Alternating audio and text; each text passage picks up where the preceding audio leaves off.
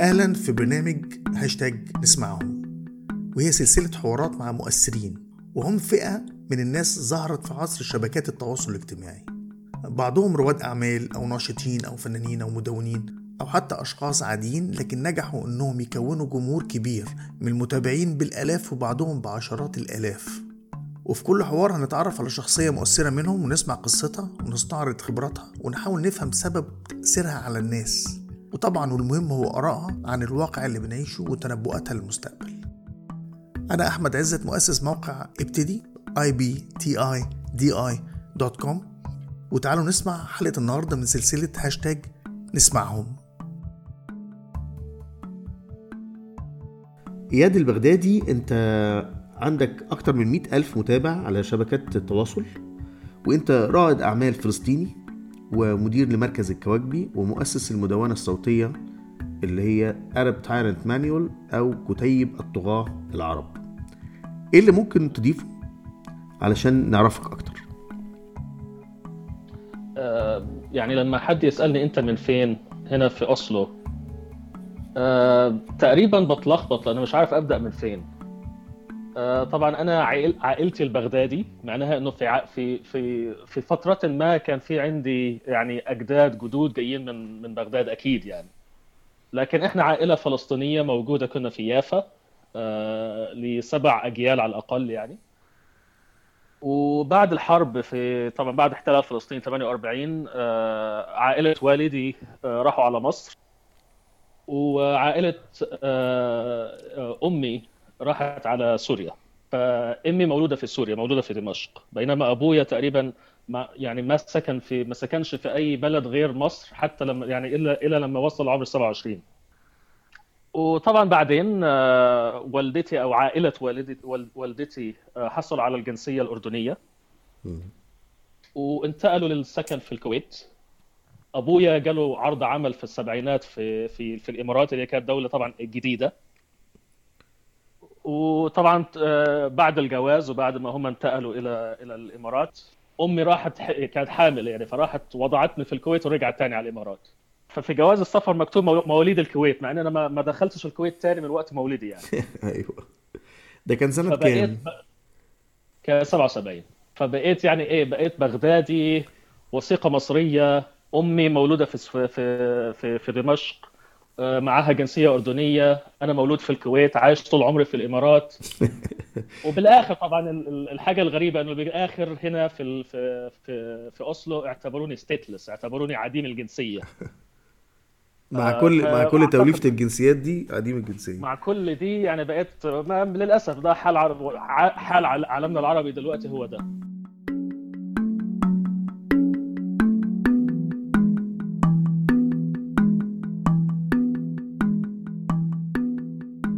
حصل لك حاجة في- بين لي- ليلة وضحاها في في الإمارات إيه إيه اللي حصل؟ أوصف لنا إيه اللي حصل؟ والله هو كان ليها خلفية طبعا لكن اللي حصل طبعا هو إنه في في آه، سنة 2014 في آخر إبريل آه، جاني آه، أمر بالإبعاد ف يعني كان طبعا كان عندي حياة طبيعية في الإمارات يعني عايش في الإمارات 37 سنة متجوز وكان على على وشك يكون عندي ولد. آه، طبعا كان على الخلفية بتاعتها طبعا إنه كنت أنا متحمس جدا للثورات. آه، من سنة 2011 يعني من يوم الثورة المصرية هو يوم الثورة المصرية هو اليوم اللي دخلت فيه على تويتر بديت أكتب في تويتر. وبعد كده طبعا أنت عارف يعني الأحداث كان واحد بيتابعها يوم بيوم وبقى في أصدقاء وبقى في يعني network وبقى في activists كان يوم فبراير 12 فبراير يعني بعد تنحي مبارك بيوم واحد. جاني أول إنذار يعني friendly كده إنه والله إنه you يعني أنت أنت active في بلد زي الإمارات يعني. فأنا أخذت ال... طبعا أخذت الدرس وبقيت آه، بتكلم على كل حاجة إلا الإمارات.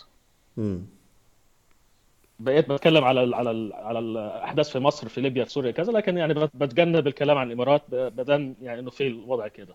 وده كان إنذار يعني إنذار مستتر ولا إنذار مباشر؟ لا مستتر. أوكي. مستتر. آه. آه، طبعا 2013 بدينا بحكم مرسي وكان طبعا إخوان مسلمين وكذا. طبعا أنا آه، أنا إنسان متدين آه، من خلفية متدينة. لكن ما كنتش آه، مؤيد للإخوان. وكان يعني كان في يعني ممكن تقول آه، عملية طلاق فكري مع الإخوان ابتدت من 2011 وانتهت يعني ب 2013 بعد ال- بعد الأحداث الاتحادية الأخيرة 2012 أيوه. فسنة 2012 انت عارف 2013 كان في كمان آه، آه، حكومة الإمارات كانت تدعم آه، الطرف الآخر يعني كانت كانت كانت بتضغط قوي ضد الإخوان. أيوه. وأنا وقتها كنت ضد الإخوان أصلا. يعني كموقف كموقف أخلاقي أو كمو- كموقف سياسي كموقف آه، آه، يعبر علي أنا يعني. فكنت فبقى ضد الإخوان فكانوا مبسوطين بقى مبسوطين جدا إنه آه ده ده ده ده, ده بتاعنا. ده يعني إنه إيه؟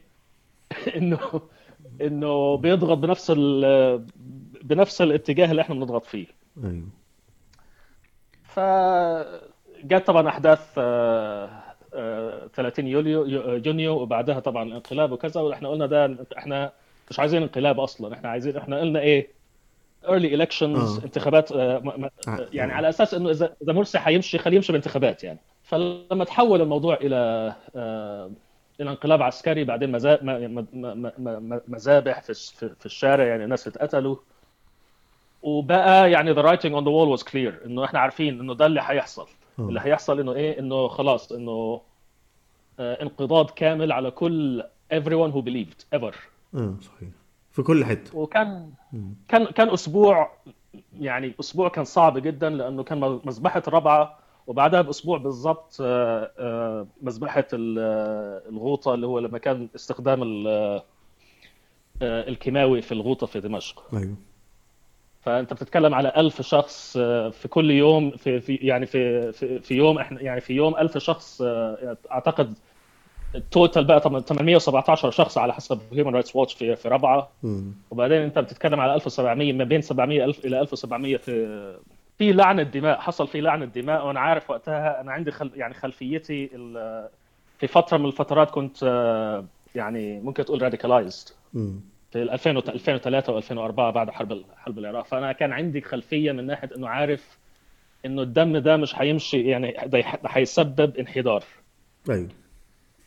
ووقتها قلت يعني بكل بساطه بكل صراحة إنه ال- الوضع هي- هيتقلب تماما. ومش هيبقى بس على الإخوان هيبقى على الإخوان وبعدها هيبقى على ال journalists وهيبقى بعد ال photojournalists وهيبدا على ال activists هيبقى على الكل على الكل يعني. فطبعا جاني الإنذار تاني. انذار تاني كان في أواخر 2013 وبعدين انذار ثالث أول يعني برضه أوائل 2013 بعد بعد كده أنا خلاص اقتنعت إنه أنا لازم أطلع من الإمارات لأنه ماليش مستقبل في الإمارات. وكان كان طبعا آه، كان قرار جدا جدا صعب لأنه أنا يعني بحب آه، كانت بلدي كان بعتبرها بلدي. أيوه. ما أعرفش أي بلد غيرها. بعدها كده ب يعني آخر إبريل كان طبعا آه، يوم 9 29 إبريل آه، كانت حادثة قديمه جدا علينا إحنا كلنا إنه وفاة آه، صديقي العزيز باسم صبري. أيوه. آه، تاني يوم بالضبط الصباح يعني يعني هو توفى المساء ثاني يوم الصباح أنا اتقبض علي في الإمارات. وكان على أساس إنه إيه أنت لازم تدخل السجن دلوقتي وهنبعدك من, ابعاد من بيتك ولا وأنت ماشي؟ في السكة ولا لا أنا كنت رايح الشغل صراحة. لا رايح, الشغل كنت لابس لا يعني لابس بدل يعني لابس آه، لبس الشغل وكذا ورايح الشغل مم. ف ومراتي وقتها كانت حامل آه، يعني شهرها السابع كذا فكان صعبه يعني. فدخلنا السجن وقالوا لنا خلاص أنت إبعاد فبنس... يعني بسألهم يعني إبعاد على فين؟ هتبعتوني فين؟ أنا فلسطيني. يعني هتحرروا فلسطين عشان تبعتونا هناك ولا. يعني مش عارف. المهم بعد مناقشات وكذا يعني قعدت في السجن حوالي حوالي أسبوعين ثلاثة. فأول option جت إنه تروح على ماليزيا. ماليزيا ليه انما ليه ماليزيا؟ لأنه ماليزيا كانت بتدي visa free travel travel يعني بتدخل بدون فيزا اذا إذا واحد فلسطيني. بل البلد الوحيدة في العالم اللي بتدخل على الجواز الفلسطيني وأنت عندك آه، آه، وثيقة سفر مصرية. وثيقة سفر مصرية. لكن طبعا بال بالكلام وكذا وخد شوية يعني أخذتهم بالكلام قلت لهم خلاص ما هو فلسطيني فلسطيني خلاص حيدخلوني. أيوه. طبعا ما حصلش. وبالآخر يعني رحت هناك آه، يعني بعد وصلت على ماليزيا والحمد لله طلعت من السجن. آه، لقيت حالي في ماليزيا برضه ما دخلونيش على المطار فعشت في المطار في ماليزيا 26 يوم في مطار كوالالمبور. طبعا بعدها بعد ضغط آه، شديد من ال... يعني الحمد لله إنه في network وفي أصدقاء وفي كذا فبعد ضغط طلعوا لي جواز فلسطيني. وصلني الجواز في في المطار. دخلت ال... دخلت ماليزيا عادي. وبعدها جاني invitation للحديث في آه، أو يعني إنه كنت speaker في ال Oslo Freedom Forum منتدى اوسلو للحريات هنا في في في, في النرويج أيوه. فده طبعا ساعدني لأنه بيجي معاه طبعا هو هو عبارة عن دعوة من الوز... من وزارة الخارجية النرويجية. سافرت على اوسلو وبعدها طبعا قدمت لجوء سياسي. وخلال ثلاث أس... ثلاث أشهر بعدها كان يعني كان جاني اللجوء السياسي في في اوسلو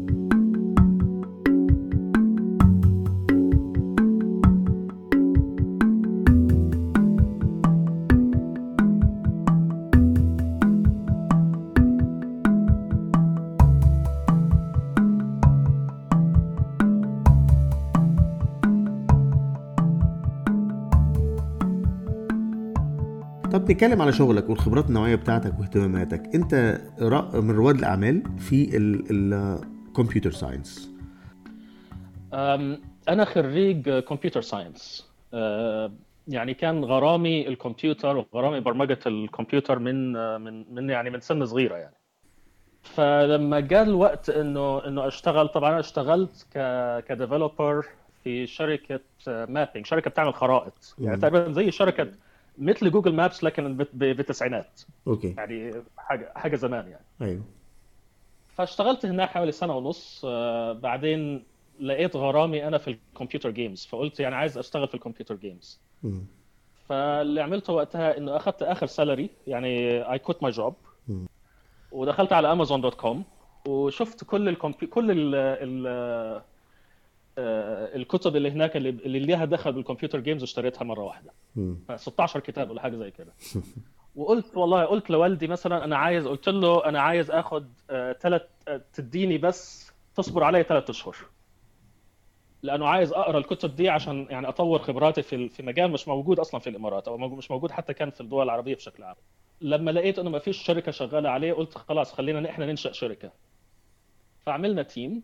وعملنا يعني startup team وبدينا نشتغل على أساس إنه نعمل إيه؟ computer games أول computer games عملناها كان اسمها هلال كان إنتاج 2003 2004 آه للأسف يعني الشركة ما استمرتش. مم. و2000 بعدها ب 2007 بديت أشتغل. كان ورشة تدريب على الكرتون. وبين ده وده كان شغلي يعني كان بشتغل ك startup consultant يعني كأي أي شخص آه، عايز يعمل شركة جديدة أو عامل يعمل startup آه، بحكم خبرتي في المجال فكنت يعني بساعد فيها. طبعا الوضع استمر إلى 2010 كان في مشاريع وكان في شغل وكذا وبعدين يعني بعد بداية الربيع العربي كان تقريبا تركيزي 100% على ال activism. أو خلينا نقول 95% يعني خلينا نقول 5% على الشغل.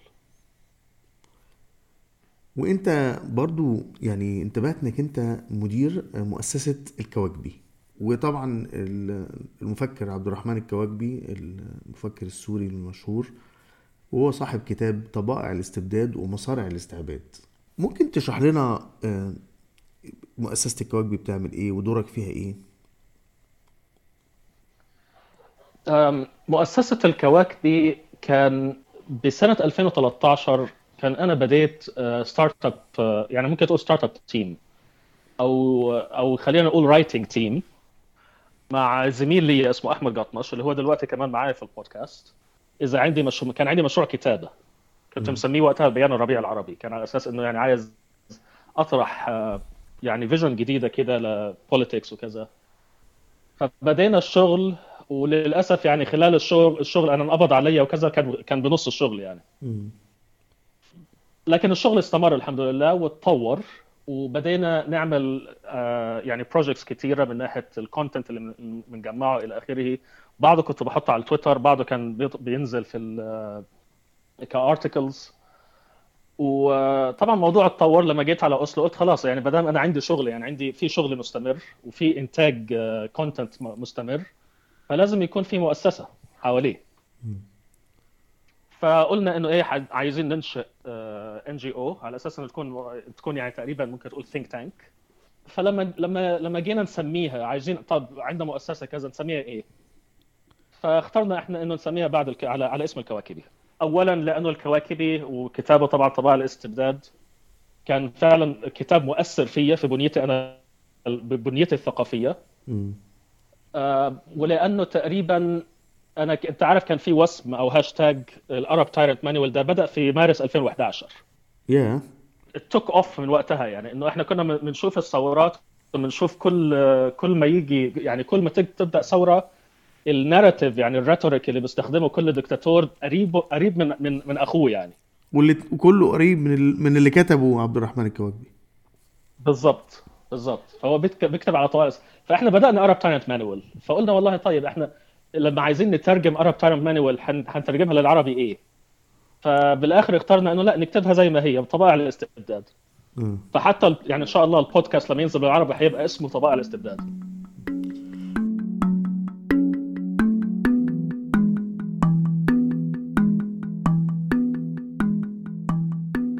طب أنا عايز برضو آه، أغوص شوية في الموضوع ده لأنه الحقيقة أنا سمعت البودكاست بتاعك الحلقات كلها أعتقد أربعة. و... وكنت عايز أسألك ليه اخترت بودكاست ليه ما كتبتش مدونة؟ آه، طبعا اولا طبعا أنت أنت عارف إن البودكاست ك ك كميديا أو كفورمات بقى يعني ويل استابلشد لما بدأنا نسمع عن البودكاست في 2011 2012 كان حاجة جديدة لسه. أيوه. في ناس فعلا عاملين audience كبير جدا على البودكاست. من ناحية أنا شغلي أنا وأحمد قطمش إنه إحنا مش مش في نفس المكان. أنا في أوسلو وهو يعني قبل كده أنا كنت في دبي وهو في بريطانيا. أيوه. آه، فكان طريقة ال content بتاعنا لما إحنا نعمل content كنا بنعمله عن طريق recording voice recording أيوه. لكن ده كان private كان private مش حاجة إحنا مش مش ما بننشرهاش كان لنا إحنا لي- لينا إحنا. مم.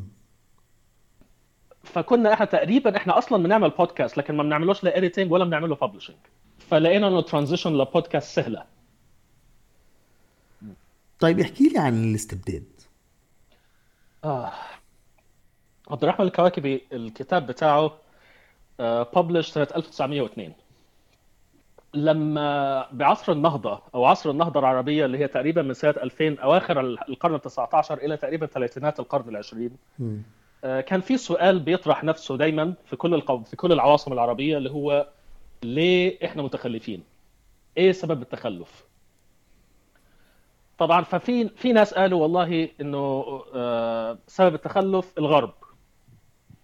وفي ناس قالوا سبب التخرف التخلف آه، إنه ما فيش تعليم يعني مستوى التعليم لازم يزيد. وفي ناس قالوا سبب التخلف الإسلام رجعية. وفي ناس قالوا سبب التخلف مؤامرة مؤامرة خارجية ولا كذا. الكواكبي من سنة 2902 يعني من زمان جاوب السؤال على بش- بشكل مختلف قال إنه السبب هو هو الاستبداد. وإنه الاستبداد ده هو اللي أنتج المشاكل الثانية آه، وده اللي خلاني يعني آه، ممكن تقول منجذب إلى إلى فكره. لأنه تقريبا حسيت إنه آه إنه this guy gets it. مم. مع إنه هو بيكتب على سنة 1902 و تقريبا إذا عايز أشرح لك الاستبداد الاستبداد زي السرطان. صراحة زي السرطان. يعني آه، حاجة بتنخر بالجسم من جوه فالجسم بيبقى إيه؟ بي- بيتحول إلى من من جسم صحي صحيح إلى جسم مريض. ممكن تتكالب عليه كل أنواع ال- المصايب وكل أنواع الأمراض ال- الخارجية. لكن أصل البلاء هو هو إيه؟ السرطان اللي هو الاستبداد. فإحنا لما نتكلم على مشكلة تعليمية مشكلة إرهاب مشكلة تسلط أجنبي مشكلة كذا. أصل الكلام إنه إنه في خنجر ممكن نقول في في الجسد اسمه الاستبداد. وهو خبيث لأنه الناس بتبقى بتطالب بيه. بالضبط لأنه هو تقريبا ده ده آه، موضوع الكتاب اللي أنا تقريبا خلصته من يومين اللي هو إحنا مسمينه The Vicious Triangle. المثلث ده إيه؟ ده مثلث هو الإرهاب والطغيان آه، والتدخل الأجنبي إذا قلنا إذا اتكلمنا على ثلاث أضلاع لو فكرت في الموضوع هتلاقي إنه الإرهابيين أو الإرهابي أو مشكلة الإرهاب بشكل عام لما تسألهم أنت بتعملوا إرهاب ليه؟ فهم إما هيقولوا إحنا لأنه في استبداد وإحنا بنحاول نقاوم استبداد أو بيقولوا إنه في يعني في تدخل أجنبي وإحنا من يعني مندافع عن الأمة في في لأنه في في احتلال. م. طب روح أنت مثلا على الاحتلال الأجنبي. الاحتلال الأجنبي حيبقى إما حرب على الإرهاب حيقول لك حرب على الإرهاب أو مثلا مثل ما عملوا مثلا مع صدام regime change regime change إنه لا إنه في في ديكتاتور فأنا مم. لازم آجي عشان في في طغيان. أنا أنا جاي عشان أحرركم يعني. مظبوط. ولما تطلع على الطغاة هتلاقي إنه برضه نفس الكلام. إما هيقول لك والله إحنا ضد الغرب مثل القذافي وصدام وبشار إلى آخره. أو هيقولوا إنه إيه إحنا ضد الإرهاب حرب على الإرهاب. فبقى في مثلث كل ضلع من المثلث مستند على الضلعين الثانيين آه والكلام اللي كنت بتكلم فيه أنا من سنة 2012 إلى الآن بقول إنه ده المثلث مثلث الغلاة والطغاة والغزاة. المثلث ده آه مش ممكن تتخلص من ضلع واحد لوحده. المثلث كله لازم يروح. فالكتاب يعني موضوع الكتاب هو how do we do this يعني how do we do this بدون ما نعمل نسبب آه يعني مصايب تانية. ممكن تشرح لي إيه تصورك للمستقبل؟ والله هو السؤال معقد للسبب إنه كل ما تتعقد الصورة في في حاجة اسمها black swan event في كتاب لنسيم طالب اللي هو مؤلف أمريكي من أصل لبناني. فكتب كتاب اسمه The Black Swan أو black the Black Swan أو Black Swan event ولا حاجة زي كده مش متذكر اسم الكتاب بالظبط. أيوه بقول لك إنه لما يكون في البجعة السو... البجعة السوداء يعني البجعة البجعه السوداء يعني. فهو البجعه السوداء طبعا ال... هو بيتكلم من ناحية من هو هو أعتقد هو تقريبا he's trained as from as statistician فهو بيتكلم من ناحية statistics ومن ناحية إيه؟ إحصائي. أرقام وكذا. لما يكون في عندك system معقدة system متداخلة جدا معناها إنه ال system دي حتكون بت...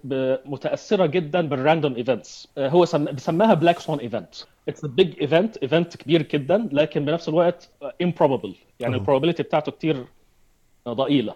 فالوضع بالعالم العربي عندنا دلوقتي معقد ومتشابك وفي فعلا في dependencies كتيرة. فمعناها إنه ممكن أي حاجة ممكن تحصل. إحنا زي ما شفنا مثلا في 2011 لما بداية الثورات العربية مين ما حدش كان بيتوقع. آه مظبوط. حتى يعني لدرجة إنه حتى الشباب اللي في الشارع ما ما كانوش متخيلين في أبعد يعني بأبعد تصوراتهم إنه ده حيحصل. And this continues to be the case بصراحة. إنه there is a lot of volatility. فده بيخلي من الصعب إنه نعمل projection على وضع على على يعني إلى إلى سنوات. لكن أعتقد إذا يعني واحد في داخل الوطن العربي شاب في داخل الوطن العربي وأنا عارف إنه في طبعا يعني إحباط كبير في يعني حتى في شباب بيبعتوا لي مسجات يعني مؤلمة جدا. depression في depression في حتى محاولات انتحار إلى آخره بتزيد. أعتقد إنه بالفترة دي مهم جدا إنه نتسلح اولا بالعلم وإذا واحد عنده شغل أو عنده مشروع ولا كذا يتمسك فيه. أنا عارف طبعا إنه this is easier said than done وخاصة إنه في طبعا في كمان الوضع الاقتصادي أصلا صعب. كمان. طبعا آه لكن أعتقد إنه في الفترة دي لازم نتجنب المواجهة. نتجنب المواجهة المباشرة مع الأنظمة. survive. لأنه we will need you sooner or later.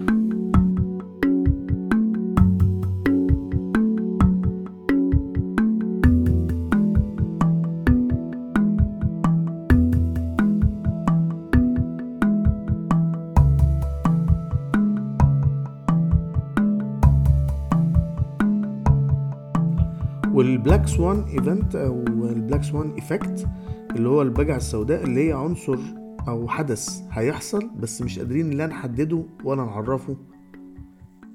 يعني ممكن أعطي لك مثال أعطي لك مثال مثلا. إنه ترامب مثلا بقى رئيس رئيس الولايات المتحدة. ده black swan event لأنه ما كانش حد ما كانش حد متوقعه. ما حدش متوقعه لكن كان ليه تأثير كبير جدا على المنطقة العربية. كان ليه تأثير مثلا على سوريا وفي تأثير على ال crisis اللي حصل ما بين السعودية والإمارات وقطر. وليه تأثير على مثلا التعامل مع مع الأنظمة الأنظمة الأخرى يعني انظمه النظام المصري إلى آخره؟ أيوه. له تأثير مثلا على الساحة اليمنية والحرب في اليمن؟ لكن هو عبارة عن يعني إيفنت حصل في بلد في بلد ثاني مش في داخل الوطن العربي. آه، وما كانش حد متوقعه. أيوه. مثلا أديك مثال تاني. المظاهرات اللي حصلت في إيران في آخر الش... في آخر السنة اللي فاتت. أيوه. ده برضه black swan event لأنه حتاثر على المنطقة العربية بشكل كبير جدا إذا حصل إذا حصلت ثورة في إيران. أيوه. آه ما حدش متوقعه وما حدش بيقدر يتوقع كمان هيحصل إيه بعد كده. طب إيه اللي أنت خايف منه في المستقبل؟ إذا بنتكلم على المستوى العربي بصراحة أنا خايف خايف الانهيار اللي شفناه في في سوريا. أنا خايف الانهيار ده ما يتوقفش عن سوريا. أنا يعني بشبه الموضوع لما هتكلم إنه إنه الاستبداد أصل الفساد أو الاستبداد هو الأصل هو السرطان. يعني أنت شوف اللي حصل مع العراق دلوقتي. قارن مثلا إنه العراق كان سابق الدول العربية الدول العربية الأخرى بمحو الأمية وفي في التعليم وكذا ودلوقتي بقى متخلف عنهم بالحاجات دي. بعدين شفنا مثلا انهيار كمان في سوريا. لأنه للأسف آه، بشار بشار الأسد كان عنده يعني من أول أسبوع في الثورة السورية كان عنده خيار خيار إما أنك تصلح أو تدمر البلد فدمر البلد. آه، فأنا خايف إنه العنجهية دي بتاعت الطغاة للأسف ما توقفش عند حد وتستمر. خايف جدا على مصر خايف خايف جدا على الجزائر بعد ما بعد يعني بوتفليقه آه، وخايف جدا طبعا طبعا على البلاد ال- طبعا دلوقتي تقريبا الدولة اللي فيها ديناميكية تقريبا في المنطقة هي السعودية. وطبعا في اكتيفست يعني آه، يعني واحد فعلا يفخر فيهم ويحطه يحطهم فوق راسه يعني في السعودية. في السعوديه وخارج السعودية سعوديين يعني برضه خارج السعودية. فبرضه خايف عليهم يعني خايف على ال- ال energy دي آه، هي ل- لأمتنا إحنا بشكل عام. فعشان كده بقول تجنبوا المواهب المواجهة المباشرة. لأنه مش عايزينكم في السجن ولا عايزينكم في المعتقل. مع إنه فعلا أنا عارف 100% إنه ال- المستبد مش هيستنى. المستبد he's not rational يعني مش ما بيفكرش بطريقة عقلانية ويقول لك والله لا ده ده ماشي في حاله حسيبه في حاله لا. والظرف الدولي والظرف الدولي بيسمح له بذلك. للأسف فعلا الظرف الدولي بيسمح بيسمح له بذلك. لكن إحنا بنتكلم على نص بليون إنسان 500 مليون إنسان. مم. 500 مليون إنسان وما فيش أمل يعني ما فيش ما فيش فسحة أمل قدامهم. آه، مستويات ال- يعني مستويات ال- البطالة بتزيد مش بتنقص. آه، عندنا مشكلة من ناحية في الزراعة كمان من ناحية إنه في global warming وفي آه، تصحر. آه، بعدين تتكلم على تصحر في منطقة تقريبا 30 ولا 40% من ال من ال من العمالة برضه في في القطاع الزراعي. أيوه. آه، فإحنا فعلا يعني we are looking at catastrophe إحنا بنطلع على مص... على مصايب لسه جايانا. فده اللي أنا خايف منه. أنا خايف من الانهيار. أنا خايف إنه الانهيار مش هيوقف آه، يعني مش هيوقف حده على حدود سوريا. مم. آه، ومع كده برضه بقول إنه long term المستقبل أعتقد إنه long term المستقبل it's not as bad as we might think ليه؟ لأنه إحنا بنتكلم على جيل جديد جيل متعلم آه، مستويات التعلم في الوطن العربي بشكل عام يعني بقت آه، أنا في خريطة أنا عملت حطيتها على تويتر من كم يوم قارنت فيها ما بين آه، مستويات التعلم في الناس اللي 65 سنة وفوق وفي الناس اللي 24 سنة وتحت. لأنه فوق ال 65 سنة مستوى التعلم 30% أو 35% وتحت ال 24 مستوى التعلم فوق ال 90% آه، فإحنا بنتكلم على آه، مجتمعات آه، شابة مجتمعات فيها حيوية فيها تعليم وفيها وعي. فيها وعي بالضبط فيها وعي وده طبعا انفجار الوعي اللي حصل في 2011 لسه موجود. لكن بنفس الوقت في في أنظمة مستعدة تنزل المنطقة كلها في الحضيض ولا إنها تصلح. فده اللي خ... ده الخوف ده الخوف الموجود. إحنا إحنا أملنا كله في المجتمعات. إحنا ما بنتكلمش على أنظمة بنتكلم على مجتمعات. فأنا ما أتكلم يعني حتى في الإنجليزي لما لما أتكلم على السعودية ما بقولش بفرق بشكل واضح جدا ما بين النظام السعودي وما بين المجتمع السعودي. لما أتكلم على مصر نفس الكلام بقول نظام مصري ونتكلم على مصر مصر كمجتمع. طبعا. فده أملنا أملنا في المجتمعات. فاذا اللي انت بتقوله ان هو نحافظ على نفسينا وما نصطدمش ونستنى البجعة السوداء. بالظبط بالظبط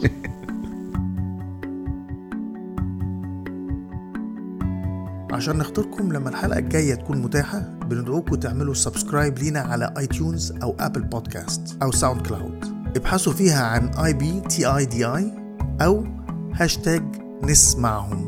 توصلكم الحلقة الجديدة بدون مقابل على تليفونكم المحمول أو أي جهاز متصل بالنت أول ما نرفعها وممكن تتابعونا وتشاركونا بالرأي على صفحاتنا على فيسبوك وتويتر وإنستجرام وكل المعلومات دي موجودة على صفحتنا www.ibtidi.com وأخيرا لو عجبكم البرنامج مهم تعملوا rating على iTunes وممكن تشيروه.